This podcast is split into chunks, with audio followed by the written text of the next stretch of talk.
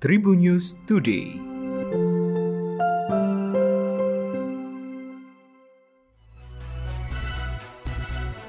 Halo Tribuners, berjumpa kembali bersama Memes di program Tribun News Today diawali dari berita nasional.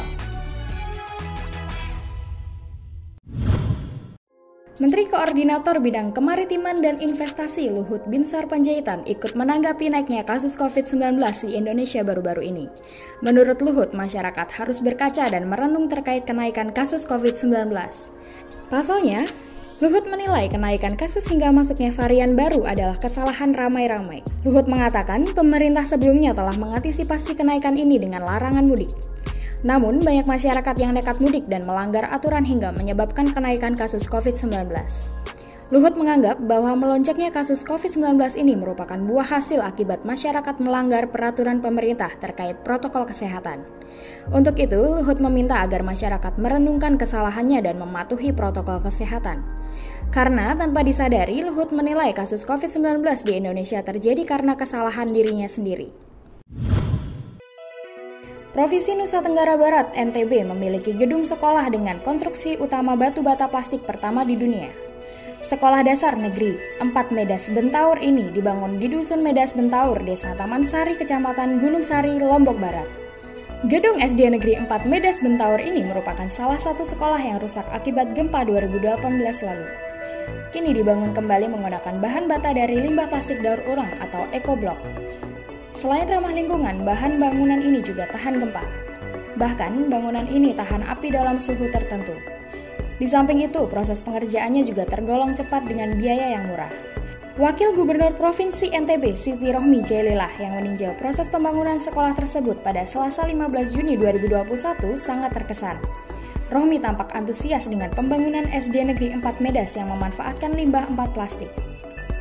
Rohmi tampak antusias dengan pembangunan SD Negeri 4 Medas yang memanfaatkan limbah plastik. Sekolah Dasar Negeri 4 Medas diklaim sebagai sekolah berbahan batu bata plastik pertama di dunia. Pembangunan ini diinisiasi oleh Classroom of Hope Australia bekerja sama dengan Block Solution Finlandia, Pelita Foundation Lombok, dan pemerintah daerah Provinsi NTB. Menurutnya, penggunaan bata EcoBrick sangat ringan, mudah, tahan gempa, dan sangat cepat membuatnya. Setelah lima tahun mengarungi bahtera rumah tangga, pada Rabu 16 Juni 2021, Larissa Chow dan Alvin Faiz resmi diputus cerai.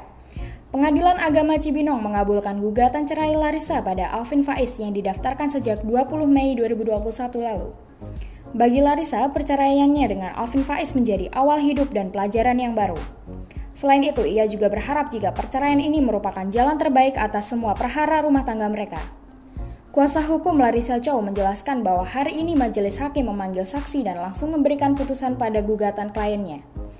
Segedar informasi, Larissa Chow dan Alvin Faiz sudah tiga bulan terakhir tak tinggal serumah.